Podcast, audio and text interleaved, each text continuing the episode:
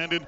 Uh, defensively, I know we talked uh, on the sidelines in pregame just about the importance of turnovers. Well, you got a couple key turnovers uh, in the game, especially Deon Lacey, and yours at the end that snuffed out the uh, uh, game for the Lions. Absolutely, man. I mean, like we talked about pregame, uh, in football, every team knows the importance of turnovers. I think we had a great timely one, especially Deon's. You know, it was a clutch drive for them, and we made a big play, gave it back to our offense, and then, you know, Shaq was pretty much Mariano Rivera. So, just happy we found a way to win. Tell me about that last play, Brandon, and, and, the ball coming down. What you saw, how you saw it, and what it was like, and, and did it seem like that ball took forever to get to you? Pretty much, man. Honestly, what it reminded me of is a, as a kid, you play three flies up. So it, it, pretty much was three flies up with the vortex ball.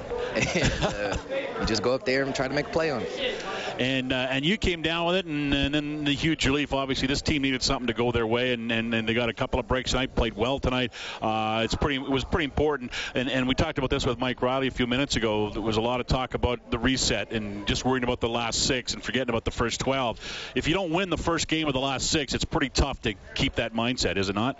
Absolutely, man. Uh, we take it one game at a time, of course, but uh, you know we definitely needed this win. I think it was a great team win in terms of the last couple weeks we haven't been able to finish, and uh, we found a way to finish tonight. Your defense now has 10 interceptions in the last eight games. Has there been a conscious shift to trying to force more uh, INTs, or is it just the way the ball's bounced a bit? Absolutely.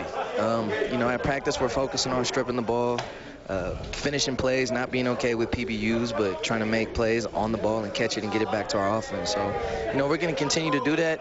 And uh, they always say they come in bunches, so hopefully this train continues. You know, Brandon, uh, when Coach talked about all week about a reset, and, and then you find yourself 14 uh, down 14 points after that first quarter, and and Emmanuel Arceneaux has 152 yards and receptions after uh, the first quarter, basically.